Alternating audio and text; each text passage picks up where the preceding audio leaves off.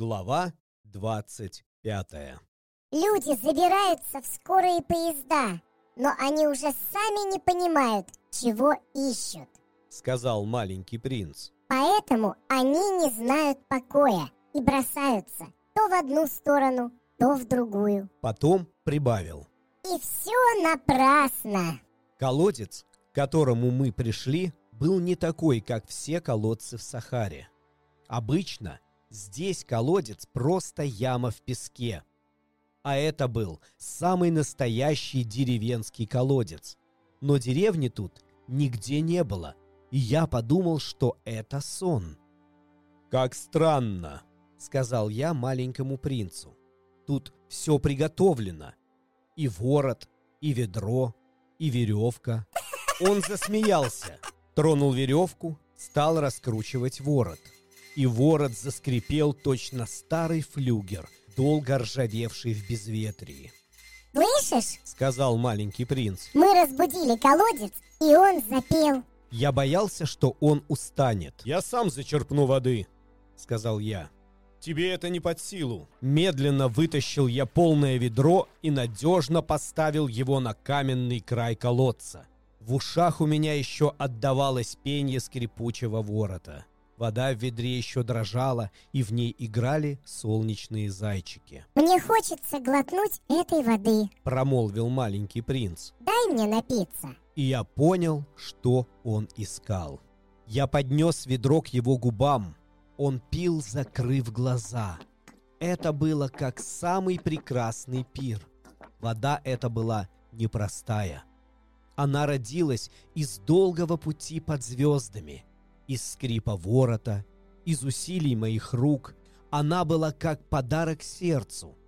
Когда я был маленький, так светились для меня рождественские подарки, сиянием свеч на елке, пением органа в час полночной мессы, ласковыми улыбками. На твоей планете, Сказал маленький принц. люди выращивают в одном саду пять тысяч роз и не находят того, что ищут. «Не находят», — согласился я.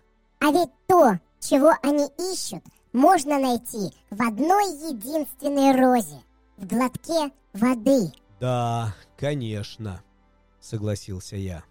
И маленький принц сказал. Но глаза слепы, искать надо сердцем. Я выпил воды. Дышалось легко. На рассвете песок становится золотой, как мед. И от этого тоже я был счастлив. С чего бы мне грустить? Ты должен сдержать слово. Мягко сказал маленький принц, снова садясь рядом со мною. Какое слово? Помнишь, ты обещал намордник для моего барашка? Я ведь в ответе за тот цветок. Я достал из кармана свои рисунки. Маленький принц поглядел на них и засмеялся. Твои баобабы похожи на капусту. А я-то гордился своими баобабами. А у лисицы твоей уши точно рога. И какие длинные. Ты несправедлив, дружок. Я ведь никогда не умел рисовать. Разве только удавов снаружи и изнутри. Ну ничего, Успокоил он меня. дети и так поймут. И я нарисовал намордник для барашка. Я отдал рисунок маленькому принцу, и сердце у меня сжалось.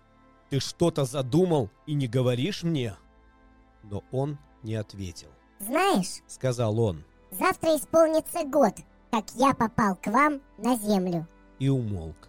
Потом прибавил Я упал совсем близко отсюда. и покраснел. И опять, бог весть почему. Тяжело стало у меня на душе. Все-таки я спросил. «Значит, неделю назад, в то утро, когда мы познакомились, ты не случайно бродил тут совсем один, за тысячу миль от человеческого жилья? Ты возвращался к месту, где тогда упал?» Маленький принц покраснел еще сильнее. А я прибавил нерешительно. Может быть, это потому, что исполняется год? И снова он покраснел. он не ответил ни на один мой вопрос. Но ведь когда краснеешь, это значит «да», не так ли? «Неспокойно мне», — начал я. Но он сказал. «Пора тебе приниматься за работу. Иди к своей машине. Я буду ждать тебя здесь. Возвращайся завтра вечером». Однако мне не стало спокойнее. Я вспомнил о лисе. Когда даешь себя приручить, потом случается и плакать.